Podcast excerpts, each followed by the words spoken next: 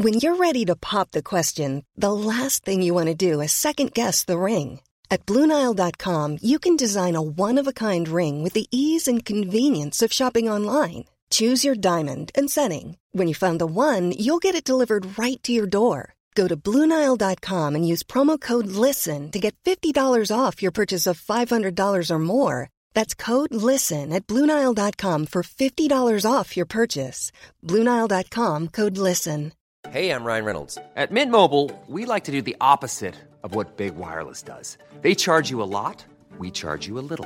So naturally, when they announced they'd be raising their prices due to inflation, we decided to deflate our prices due to not hating you. That's right. We're cutting the price of Mint Unlimited from $30 a month to just $15 a month. Give it a try at mintmobile.com/switch. $45 up front for 3 months plus taxes and fees. Promo rate for new customers for limited time. Unlimited more than 40 gigabytes per month slows. Full terms at mintmobile.com. You're listening to The Sound of London. This is Londonist Out Loud. I'm N. Quentin Wolfe, and if you're fond of guessing games, then here's one for you. What percentage of London do you think is green space? We're venturing westwards on the show this week in an episode that's all about the greenery.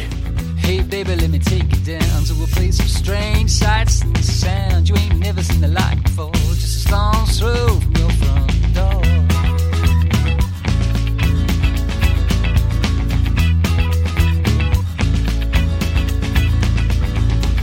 Baby, stood out me, see a piece of air, land, and sea. Some creep, some saw down the road, jam brand store. My heart aches for some far off place. No one clutters, babe, you with your name, how you raised us to love space. Well, hello, the sound of leaves underfoot and planes overhead can only mean one thing.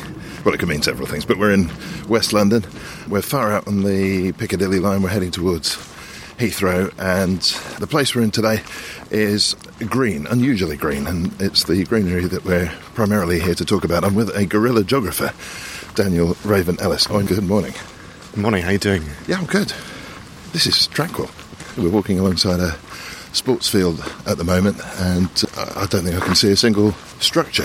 A few bits of sports equipment, goals and fencing. What are we doing here? Well, I want to take you on a bit of a walk through my part of Ealing and going into a bit of Hounslow that's partially inspired my idea around transforming the whole of Greater London into the world's first national park city. And in your opening statement there, you said that this place is unusually green. I'd challenge you on that and say that it's very usually green for our city. It's one of the things that makes it very remarkable, this great city of ours.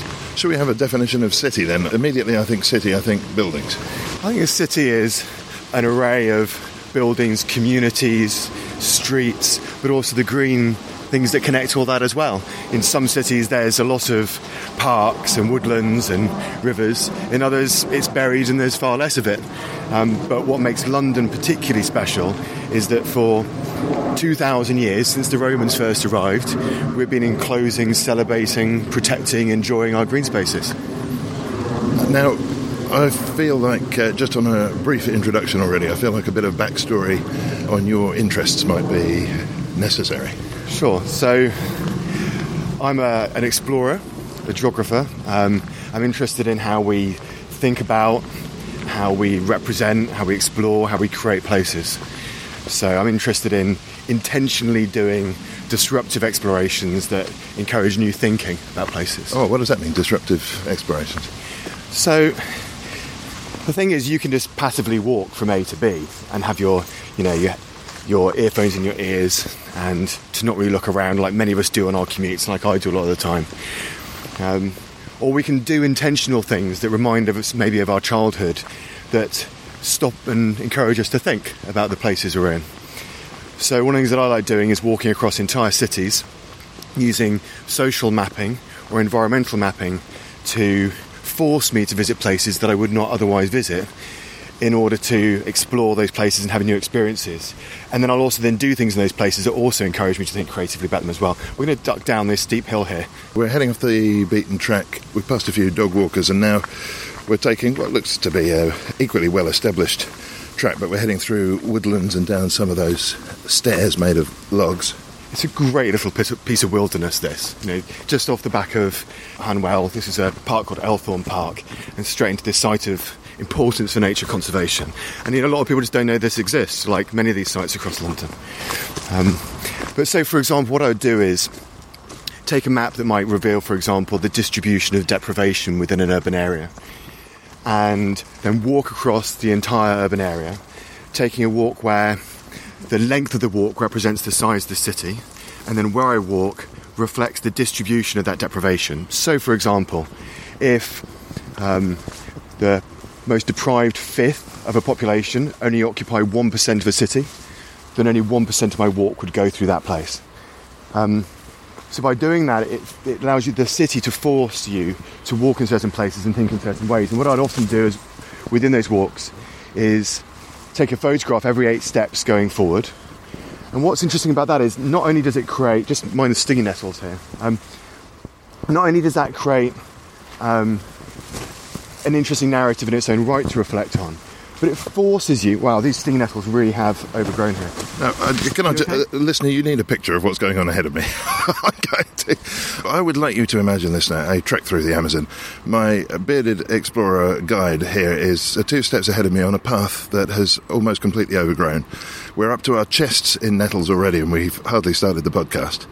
To be fair, I'm completely covered as well by these massive seed ball things with giant hooks that, if my son was here, I'd like to be throwing at him right now.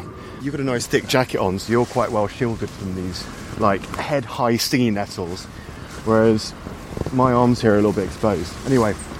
This surely must be an occupational hazard, then, getting perpetually stung. Adventure is all about risk, whether that risk is a risk of pleasurable surprise or horrible surprise. That's what adventure's about, so welcome.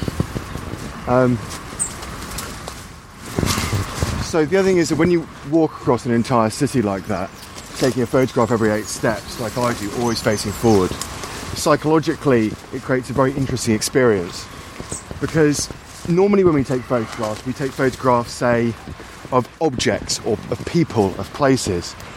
But when you're systematically always taking photographs going forward, almost like a radar, you start to notice the things you're not photographing that you would like to photograph, and begin to mourn those things. Mourn the things that you wished you had photographed, but for whatever reason, you know, you haven't.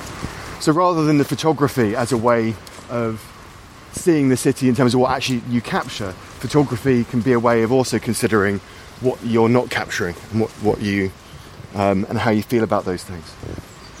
So I'd go on those sort of walks, which are very representative, but I'll also go on walks using social environmental mapping, which looks at the height and shape of social variables rather than the physical geography of the land.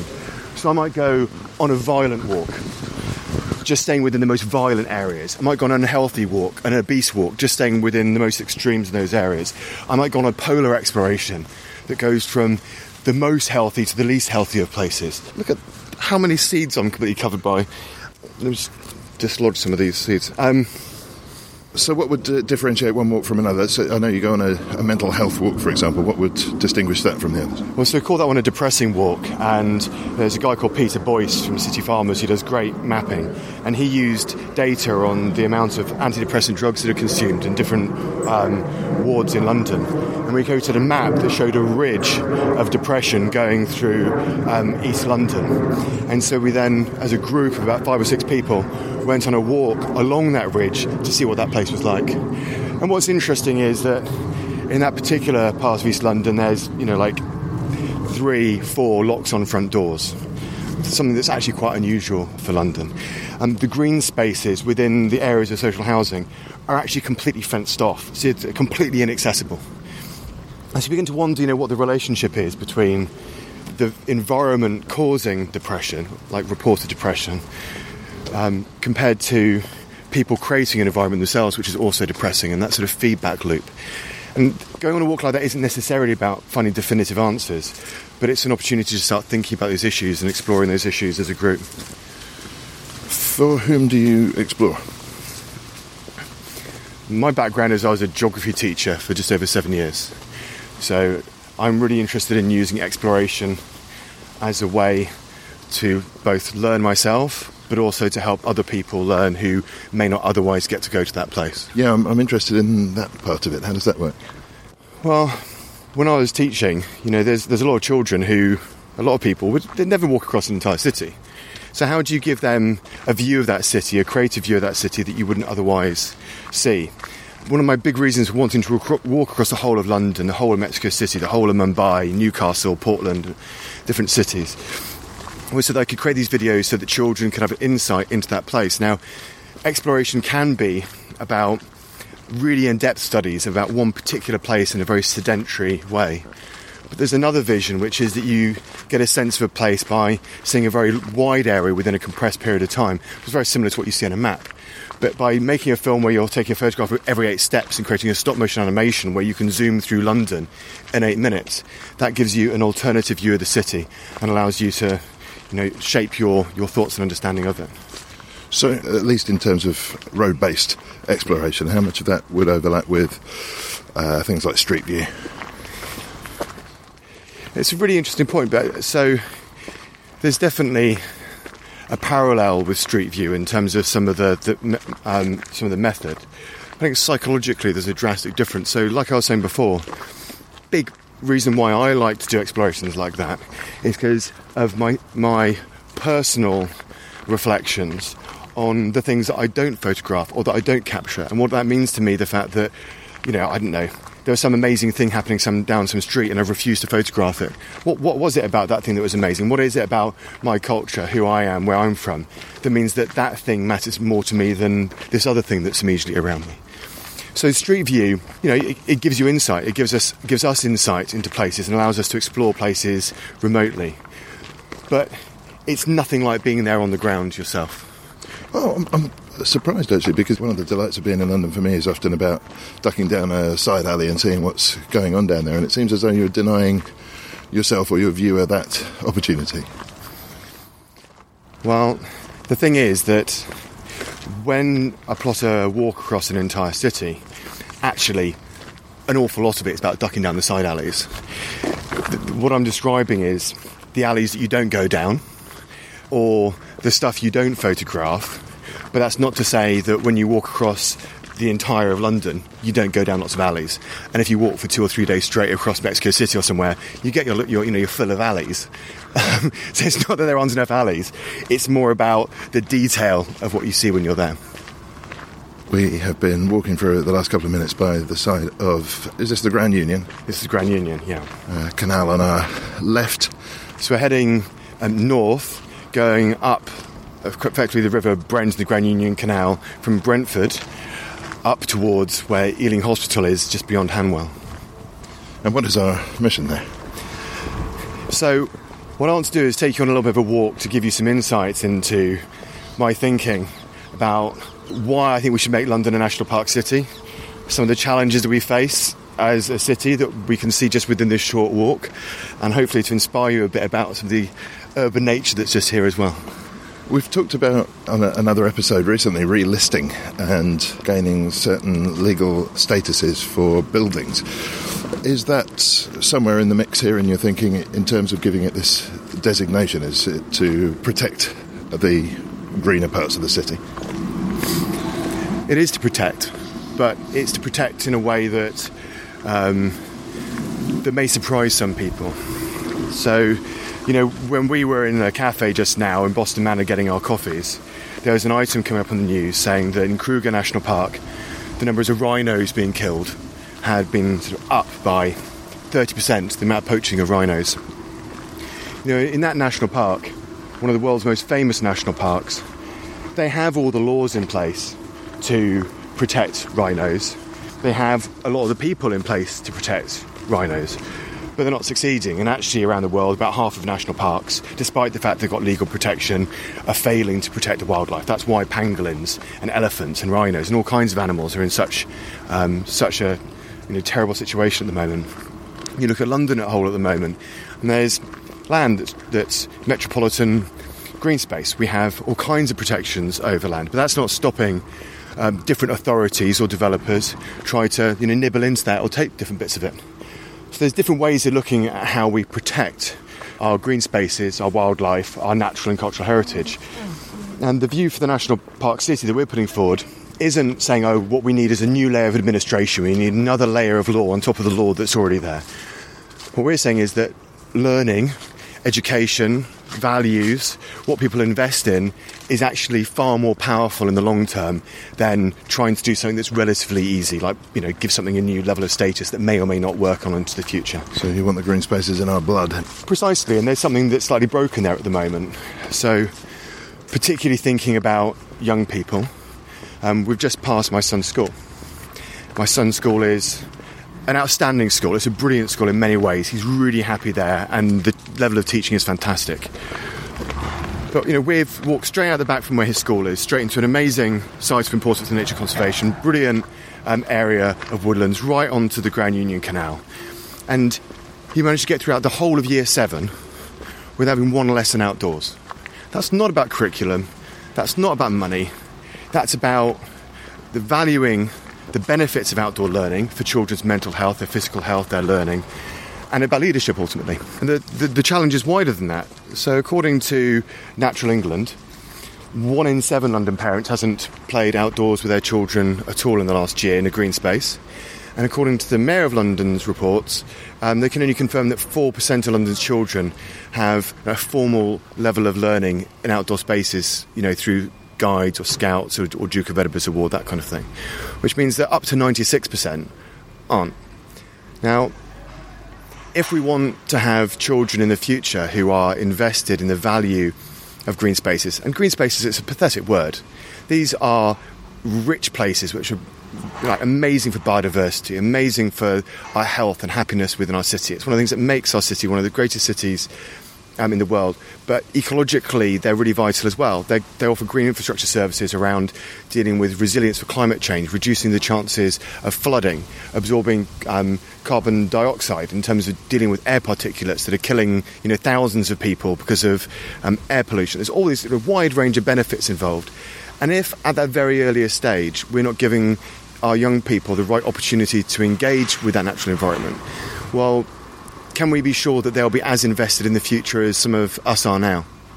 It's worth saying as well, isn't it, that in terms of outdoor spaces, in terms of parkland or greenland, there are distinctions to be made, and a manicured park doesn't necessarily tick all that many of the boxes. We love our parks, but it doesn't tick all of the boxes that it could in terms of putting people in touch with nature. Well, across the city we have an ecology, a succession of different habitats and kinds of environments.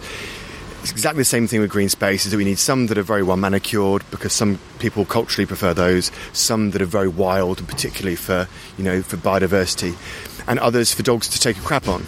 But, you know, at the moment, the way in which we balance that, I think, is wrong. We've probably got a few too many football pitches, and I'm going to tell you a bit more about that in a moment. But, you know, a lot of the area around flats and estates are dog mess deserts. So those areas could be for food growing, they could be for wildlife, they could be for children to play on. But actually I think we're very profligate with our green space because we have so much of it. If you go to somewhere like Hong Kong, there's a place where dogs get to poo. A place, and it's a small place where the dogs play and poo. For us, we seem to over-prioritise, you know, dogs can just take a dump anywhere, and our children then are restricted in terms of where they can play on the grass. It's the wrong way around. And I'm not saying that dogs shouldn't have freedom. They should. I love dogs. I'm just saying that the balance is wrong in terms of the overall spread of how we use our green space at the moment in the city. We're going to take a quick word from our sponsor. When we come back, we're going to be talking about land being given away to football clubs. We have teamed up with Audible.co.uk to offer you a free audiobook of your choice. All you have to do is register for 1 month free trial to claim your free audiobook. There are over 150,000 to choose from. The 30-day free trial means you can choose a free audiobook which is yours to keep whether or not you decide to cancel in the trial period. And there's more good news. If you trialed the service over 12 months ago, the good people at Audible are giving you a chance to get your hands on another audiobook for free. So sign up at www.audible.co.uk/Londonist. Londonist Out Loud is free every week. You can support the show and Londonist via the Londonist shop, where you'll find excellent gift ideas, including London postcard t-shirts, the Secrets of the Tube DVD, chunky logo mugs, tote bags, hoodies, the Inspector Sands tea, and the Londonist Oyster card holder. Treat yourself, support us, and share your love of London at Londonist.com/shop. You're listening to Londonist Out Loud. I'm N. Quentin Wolfe, and I'm standing on train tracks. It's an old line that went down towards Brentford. It's used to industry now, but it's no longer particularly active, so it's safe to stop, look and listen.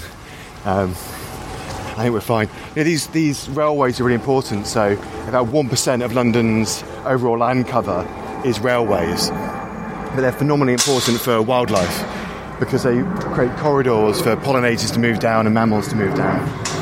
But this is a really interesting place just here, so if we just go through this Kissing Gate. I mean, where we are right now, you could be right in the middle of the countryside, right? These sort of little lanes and things. We're moving up a steep, muddy incline. Dirt track taking us to the top of a 20 or 30 foot rise.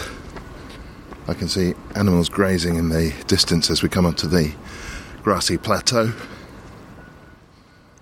So this is a really interesting site. So just over to the north there, you can see the Wembley Arch just on the horizon. And just over to the east there, you can see that wind turbine that spins round on top of the Sky TV sort of area, just in front of where the Lucasade bottle is filling up the glass perpetually just by the M4 motorway. And where people come down the M4 there, the cityscape they see in front of them is the City of London on the horizon. To the left and to the right is this almost like Blade Runner style sort of like landscape with like amazing signs and things, but actually car showrooms which are elevated entirely for the people driving past on the motorway, and it's not really that nice directly underneath the motorway just there. But just along this tree line here is a fragment of ancient woodland. So the people who come down the motorway there, their gaze is drawn towards the city in front of them, and about 10% of London is road, but actually 47% of London is like this. It's green space. We're standing in the middle of 47%. So where we're standing here, there's some ponies over there grazing on this field that's about.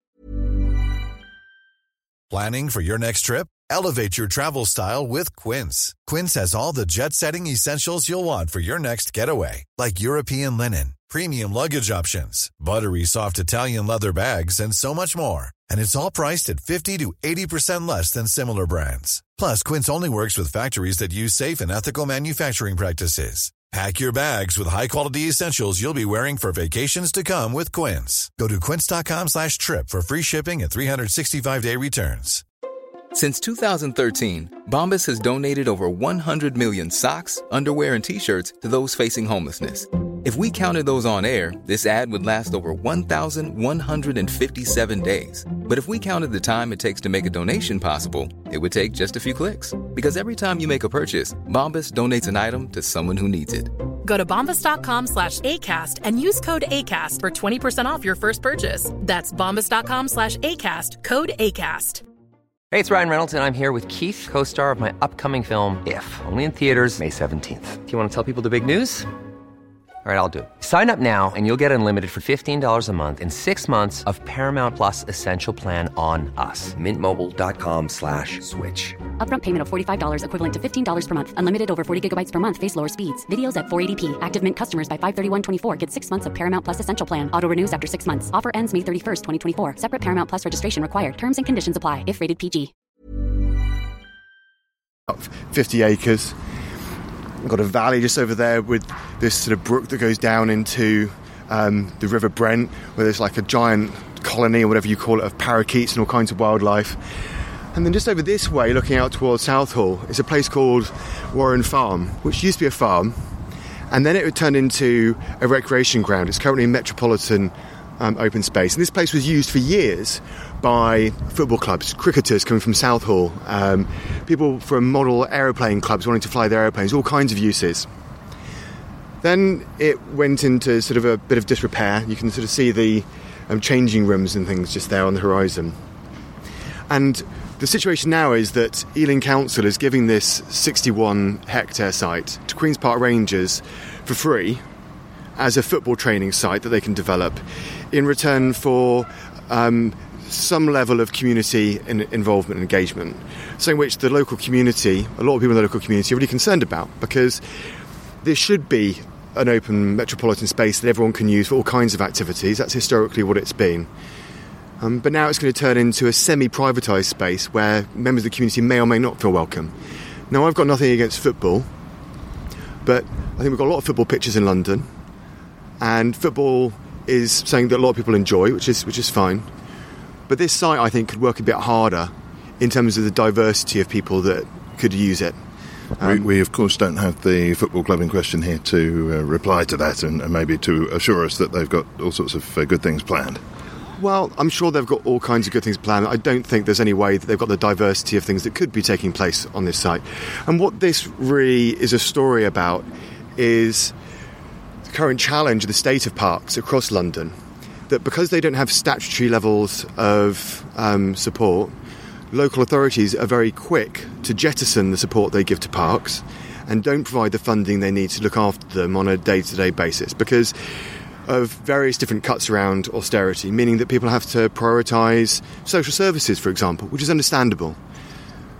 But the result of that is that some of these places, which are in many ways the most level and democratising spaces, which are fantastic because people of all ages and classes and interests can access them, are slowly in a process of being squeezed out of them because of either future disrepair or because of potentially privatisation, like here. So there might be some level of community access, but it's fundamentally going to be a largely privatised space. I think this is an important thing, whether we're talking about the built environment or this sort of environment, that as soon as you start marshalling people in a particular way in an area, then the sense of freedom and the feeling that you've got to work within an approved set of activities becomes somewhat stifling. Yeah. Hello. It's the horses and this pony have come over to say hello. Yeah, completely stifling. But the really interesting thing is that Julian Bell, who is the leader of Ealing Council, who has come out supporting the National Park City, also issued a press release through London Councils, raising his concern at an increasing trend of the privatisation of parks if councils can't get the right level of funding in to look after them. And when you look at the list of issues that Londoners care about, parks quite often come down quite low because they're not seen as a pressing issue, but actually they're really important spaces for our mental health, our physical health, our well-being. So actually I think that we need to think very creatively about how our parks and green spaces are funded, because if we know that actually they do an awful lot for our long-term health, then maybe, for example, the health service should play a role in funding them. And there was a proposal put forward very recently suggesting that 1% of NHS budgets could be put forward into supporting green spaces to stop their privatisation and to make sure there's a diverse range of interests represented in them. That's a tough argument to put forward in the current climate. Well, it depends on your politics, doesn't it? Because if you're saying that you can reduce NHS bills by reducing obesity or reducing childhood depression and increasing physical activity, then it pays off in the long term. So the question is, how long are you in your job for? Or how aspirational are you that an investment now may pay off in the longer term? So I think it makes complete sense to think about using health budgets. There are other budgets that can be looked at as well, but we need to find some kind of a solution because we can't be losing our green spaces. I think there's one other, and I should say, while we've been talking, we've been watching horses galloping across the field here. The sky's just beginning to cloud over, but it's a very beautiful picture to see the sun rays coming through the horses' manes. All they need is horns on their foreheads. Well, I'll put that to them. And it would make this current location absolutely perfect. That's what's missing. Well, speaking of having access to this kind of location, something that occurred to me in what you were saying, it might have occurred to people living in more built-up, more urban areas, is getting access to places like this. Not everybody's lucky enough to be just around the corner from somewhere like this. And OK, certainly we've got lots of good parks around the city, but have you any thoughts as to how to get people here? Part of the vision behind making London a National Park City is about inspiring and galvanising both interest, enthusiasm and investment in our green spaces. But, if you look at children and families' use of green spaces and you look at the reasons why people aren't going, so quite often people think that they're too far away. And actually most people in London do have access to a metropolitan park or to a local pocket park. Some don't, majority do. People are worried about danger to their children. But that's not danger. That's a good reason not to put the horns on the horses, by the way. It's definitely a good reason. Yeah.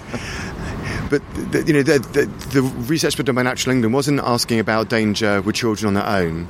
It was about with their parents, and the parents are saying it's too dangerous. Or they're saying that parks are too expensive. Parks are free.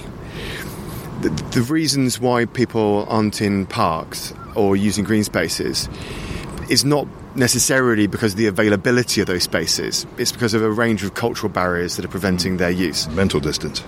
Yeah, completely a mental distance. It's notable, isn't it, that, OK, we're on a weekday as we record here, but we haven't seen another human being on this bit of land. Actually, do you know what? There's a few people walking down there. Oh, you spotted a few. But aside from that, yeah, I went on a walk from Kingswood in Croydon up to High Barnet, and I saw deer, foxes, snakes, rats, woodpeckers, kingfishers, and I did not see a single child in any of the woods I passed through, and it was during a Friday of a school holiday. Last weekend I spent the whole of Saturday child spotting. It sounds a bit creepy, but I was doing it to research exactly these sort of social issues in Beckenham Place Park. And in that park I saw over the course of the whole day 9 children below the age of 10 with their parents in the woodland areas. I did not see one child between the ages of 10 and 18 in the woods all day. And it was a Saturday. It was a warmer day than this, nice and sunny. I found 2 play traces where people had made dens in the past, like a long time ago. But for me, there's something slightly broken if we can't allow our children to play out in those kind of spaces, even supervised. But the reality is, they are safe to play out. And the issues we store up in terms of mental health problems and obesity for our children from 5 or 10 years from now are a much greater cost and a much greater risk than letting our children play out in the woods or these kind of spaces now. Well, that was 1 second for you, listener, but for us it was about 20 minutes of walking down by a very lovely canal and admiring jays in their mating dance, and one or two, very few people actually walking their dogs, and we're now underneath the M4. Yeah, we're right under the M4 on a bridge that goes over the River Brent and connects us through from Boston Manor Park, a great park, onto Clitheroe Island, which is this very wild space that goes right either side of the M4. I don't know if that conveys the enormity of the structure over the top of us. We're on a bridge, but we're also under a bridge, and it's an impressive piece of engineering, and the low rumble of the cars in the background, well, we were talking about it just a moment ago, is kind of comforting in a way. This is one of the spaces that have really inspired me to think about London as a national park city, because, yeah, we've got this massive concrete right here, and that's the experience that the drivers really focus on. But the reality is, look how wild this space is just here, where there are kingfisher and heron, and we've got rabbits and all kinds of animals that are running around. This is a wild place, and the intellectual leap to make to get the idea that London could be a national park city is that, yes, this is distinctly different, very different from the Everglades or from a mountain range or from the Lake District, but it is still a wild space, and it is just as valid, in many ways more ecologically valuable to people than more remote places. So this place really excites me, and that contrast between the concrete scar ripping through this woodland towards the wildness really excites me, really inspires me.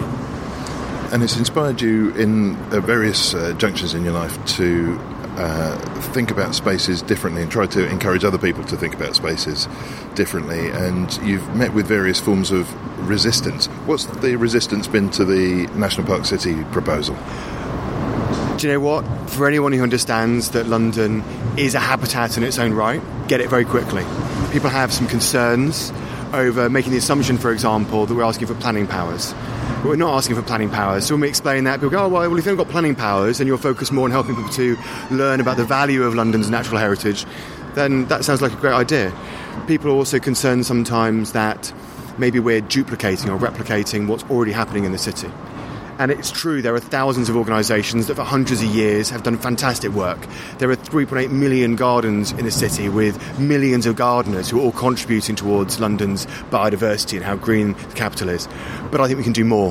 So 24% of London is gardens, but a third of those gardens are paved over. I think we can do something about that. 90% of visitors to London just visit the top 20 attractions in central London, missing out the 3,000 parks, 300 museums that are across the city. I think we can disrupt that and inspire people to visit outer London and outside of central London more. Issues that I've already touched on around children. So air quality in London kills about 10,000 people a year, which is, an absolute scandal. People are concerned for children's health. The reality is right now we're under the M4, and many of the drivers coming over the top of this amazing woodland would think their children aren't safe playing in the woods of the park on their own. Well, actually, they most certainly are safe, and actually makes them healthier and more well and more educated and more socially equipped. But driving with them at 70, 80, 90 miles an hour down the motorway is possibly one of the most dangerous things you can do with your children. More children die as a result of road traffic accidents than kidnaps or anything in woods by a very long shot. So I think we can do some work to challenge things there as well. So yes, there are a lot of people already working in this direction, but I think we can do more. We can make London greener, healthier, fairer, and a far better place to both grow up and retire. We have a couple of legal corrections that we need to make. One of them, I think, is that we're not advocating that you should send your child unsupervised into the wilderness for months at a time. No, I'd say kick a child out of the front door, give them some lunch, so be back by tea, give them some very clear limits, which will be very different depending on who your child is, what they're like, what their friends are like, what age they are, and what your immediate geography or immediate community is like. Some kids will be able to roam not very far, some kids will be able to roam very far. There's parts of London kids should have quite a long way to roam. Other parts of London, it's far more restrictive. But I'd say no, kick your children out the front door, do a bit of idle parenting and let them go off and learn. That's your view, and returning to Warren Farm just briefly. Yeah, so I think that case is still open, and the Mayor of London is going to make a decision on that planning decision, and it may be that the Mayor turns around and says, do you know what, this needs to stay as an open space that more of the community can enjoy than Queen's Park Rangers taking it over. So we'll have to see what happens there. But I think that particular story is actually more an indicative story for what might happen to green spaces across the capital. So we've got 3,000 parks across London. What is the future of those parks? How are they going to be funded? How are we going to protect those spaces? How are we going to make them really fit for all members of the community rather than just some? I know you've been keen as well. We've talked off mic about the Garden Bridge proposal. We had a show a couple of months ago in which our guest voiced concerns about the real stats getting out and whether the bridge was being fairly represented to the public, whether it was being sold on features that perhaps it didn't have in terms of accessibility and so forth. The Garden Bridge people did reply. Have a look at the post on Londonist.com if you want your dose of facts and figures from both sides. What's your view of the project? I think that the Garden Bridge tells a very interesting story about how we can design the city and build infrastructure that's designed for nature rather than thinking about just nature being accommodated in the city randomly or just fitting in around the edges. I think that for anyone looking at it, when park budgets are suffering, social services are suffering, Kew Gardens, which is a World Heritage Site, has hemorrhaged a whole load of staff, it feels a little bit unjust to have an almost mythical Dubai, Las Vegas-style piece of green space that costs so much, that's going to cost millions of pounds over the Thames, when other green spaces are suffering so much. The reality is that money wouldn't otherwise be available for those other projects. So, it's a bit of an unfair claim to push against it in some ways, because it's not like we've got £60 million that we can decide where we're going to spend it. That's not the reality of that situation. What I'm interested in is how we can make the Garden Bridge work harder for us. So on the top of Temple Station, where the Garden Bridge will land, there's a bit of metropolitan space, which is currently just concrete. Well, what if we lifted up that grey space one floor and created a green roof, and we had a visitor centre there, a visitor centre for both London and the UK's protected areas. So some of the 7 million people who cross the Garden Bridge could be inspired to visit the rest of London's green spaces and parks and visit national parks across the country. Now, I don't think that should be used as an excuse to create the Garden Bridge, but if we're going to get the Garden Bridge anyway, I don't think they've thought enough at all about the educational potential of that space, and the fact there isn't going to be a visitor centre there at the moment, I think is scandalous. So it'd be a relatively affordable way to make the Garden Bridge work harder for more Londoners. One of the things the Garden Bridge says in their adverts is that this is a bridge for all Londoners. I think there are a lot of children in Tower Hamlets that have never been on an escalator, and are risking their park disappearing forever, you know, let alone going and enjoying the Garden Bridge. So I think we need a bit of a reality check about who the Garden Bridge is for and how we can make it work harder for all Londoners if we're going to get it. One of the complaints that you often hear from people outside of London is that London celebrates itself far too much. A lot of budget and interest and media attention is focused on the capital as though the rest of the country doesn't exist. It sounds as though we could do with a bit of centrifugal force going on in London as well, though, and throwing a bit of the interest out so that it's not just concentrated in that one bit in the middle. Well, exactly. So if we had a visitor centre by the Garden Bridge, if we get it, for some reason in this country, protected areas, national parks, have visitor centres in the national parks when people are already there.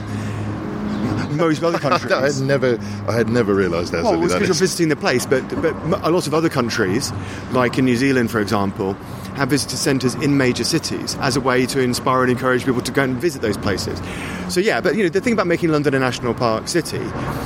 Because London is so complex in terms of the wards and the boroughs and the politics...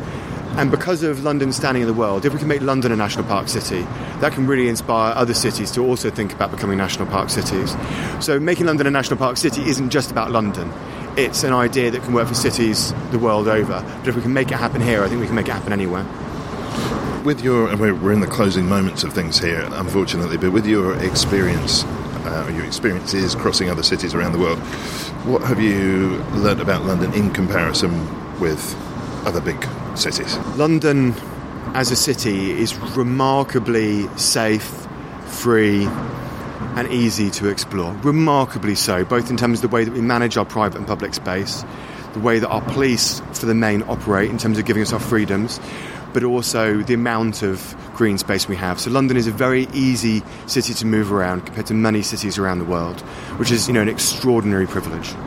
So the thing about making London a national park city is that we're not asking Natural England to be designated a national park from the top down. We're declaring London a national park city by asking Londoners across the capital to speak to their councillors at the local ward, which is the lowest level of government, the smallest level of government in terms of representation, and ask their councillors to help us declare London a national park city. And we're currently filling in a map of wards that have declared their support. And once two-thirds of London's wards have declared their support for London to be a national park city, we'll have the legitimacy to actually move forward and make it happen. So we're looking for Londoners across the capital to contact their ward councillors and encourage them to sign their ward up as declaring its support for London to become a national park city. And once we have 436 wards, we'll have the mandate to actually make this big idea happen. Now let's make it easy for people. How do people find out who their ward councillor is? So go to our website, which is nationalparkcity.london. You can visit there, find out who your ward councillors are. We've also got a standard template letter that you can use, so you can zip that off to them. And so far... councillors have said yes, no one has said no. So we've got 48 wards that have already declared their support, which is 11% of what we need. We've achieved that in just over a couple of months. We've also got support from Sadiq Khan, Zach Goldsmith helped to fund our proposal, Sean Berry for the Greens is on side as well. So we're completely on track. So people might be thinking when they're listening to this that making London a national park city is a crazy idea, that it's never going to happen. Actually, we're completely on track, but what we really need is lots of Londoners to get behind this and to contact their ward councillors and help us to make it happen. Well, that's the vision. And, of course, if you want to fuel that vision, a good way to do it might be to look at your map, see where the nearest green space to you is, and get down there and have a shifty, see what you think. For now, though, from this green space underneath the M4, Daniel Raven-Ellis. Thanks very much. Thank you. And that's all for this week. My thanks for this week to Daniel Raven-Ellis, and thanks too to Mark Barr and Bernie Bartley. Theme and incidental music was by Songs from the Howling Sea. I'm N. Quentin Wolfe.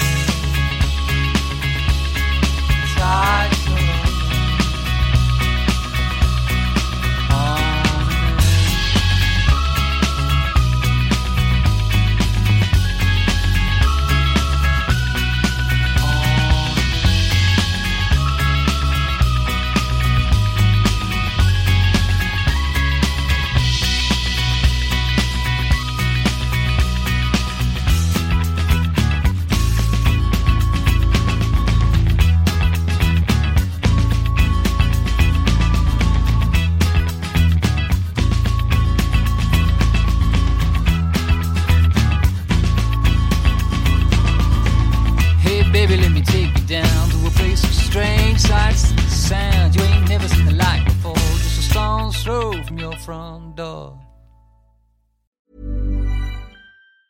Hey, it's Danny Pellegrino from Everything Iconic. Ready to upgrade your style game without blowing your budget? Check out Quince. They've got all the good stuff, shirts and polos, activewear, and fine leather goods, all at 50 to 80% less than other high-end brands. And the best part? They're all about safe, ethical, and responsible manufacturing. Get that luxury vibe without the luxury price tag. Hit up quince.com/upgrade for free shipping and 365-day returns on your next order. That's quince.com/upgrade. Imagine the softest sheets you've ever felt. Now imagine them getting even softer over time. That's what you'll feel with Bowl and Branch's organic cotton sheets. In a recent customer survey, 96% replied that Bowl and Branch sheets get softer with every wash. Start getting your best night's sleep in these sheets that get softer and softer for years to come. Try their sheets with a 30-night guarantee. Plus, get 15% off your first order at bowlandbranch.com. Code BUTTERY. Exclusions apply. See site for details.